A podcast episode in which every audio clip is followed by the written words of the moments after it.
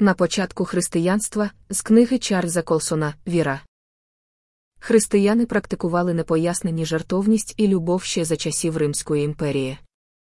Катастрофічні події були значно поширеніші в стародавньому світі, ніж у нашому.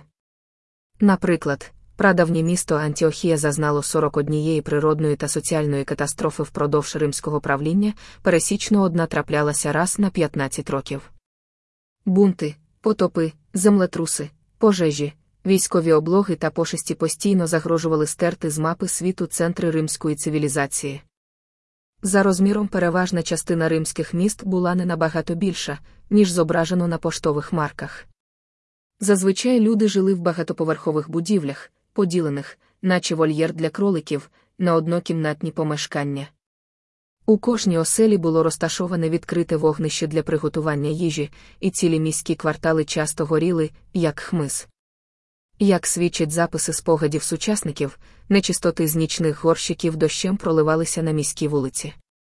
З каналізацією на дворі, продимленим повітрям і неймовірним скупченням людей, у той час, коли мило ще не вживали, міста стародавньої Римської імперії були ідеальним місцем для поширення інфекційних хвороб. Пошесті в ті часи передрішали долю від тридцяти до сорока відсотків міських мешканців. На початку мору багаті втікали до своїх сільських маєтків. Поганство не вчило того, що людське життя священне. Однак чимраз більше тих, хто називали себе християнами, вірили, що кожну людину сотворено за образом люблячого Бога. Бог християн сподівався, що його послідовники визнають його любов, пожертвувавши собою задля інших. Вони мали поширити свою любов не тільки на сім'ю та друзів, а й на своїх ворогів. Слова «любіть одне одного» стали метою їхнього життя. Уявіть собі молодого християнина, ми назвемо його Фортуном, який живе в одному з пропащих римських міст у сто шістдесят шостому році до нашої ери, в пору першої великої пошесті, ймовірно віспи. На вулиці Фортун зустрічає свого приятеля-християнина Кріспа, і разом вони тягнуть ручний візок до фонтана в центрі міста. Це місце зазвичай жваве цієї пори року, сусіди кличуть одне одного з вікон перенаселених будинків, відчиняються крамниці і вулицями гуркотять важкі повози, навантажені товарами. Але тепер у тиші чути лише поскрипування візка Фортуна, а також гримотіння і періодичні стогони жертв пошесті в помешканнях над головою, від яких прохолода світанку здається ще холоднішою і кожен крок важчим. Водограй був тим останнім місцем, куди недужі і вмирущі могли прийти напитися, після того як їхні сусіди та сім'ї помічали в них недугу і покидали їх, що було звичайною практикою. Там Фортун і Крісп знайшли нових двадцятьох жертв пошесті, багато з яких лежали на землі в закривавленій одежі, тому що кров сочилася з пустул на останній стадії недуги.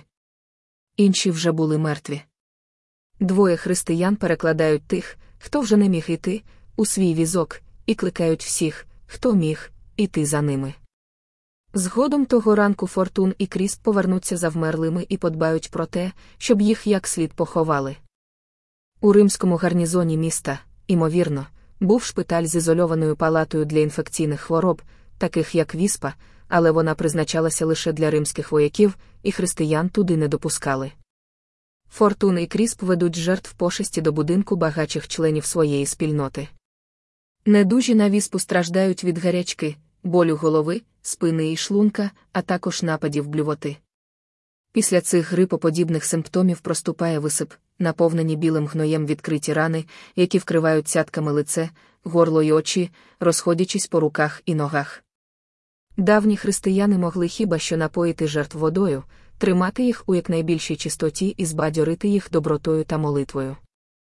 Фортун, який покинув свою дружину та дітей того ранку вдома, щоб цілий день перевозити жертв до імпровізованих шпиталів і хоч якось вгамувати їхній біль, знав, що, піклуючись про недужих, скоріш за все, погубить своє життя. Щоразу, коли він зазирав у висипане лице жертви, він дивився у вічі смерті. Турбота, яку виявляли християни, часто призводила до того, що вони гинули від пошесті самі. Але, як це не парадоксально, їхнє співчуття не сприяло в перспективі тому, що ряди християн ріділи якраз навпаки. Піклування про недужих збільшувало аж на дві третини кількість тих, хто вижив, і це свідоцтво привертало багатьох нових вірних. Додержуючись вчення Христа без огляду на власний гаразд, ці християни, всупереч усім сподіванням, розрослися з невеликої секти до панівної культурної групи. Безпрецедентне християнське вчення спонукало людей дбати про недужих і злиденних. Лише Ісус навчав тому, що послідовники можуть знайти його у своїх ближніх.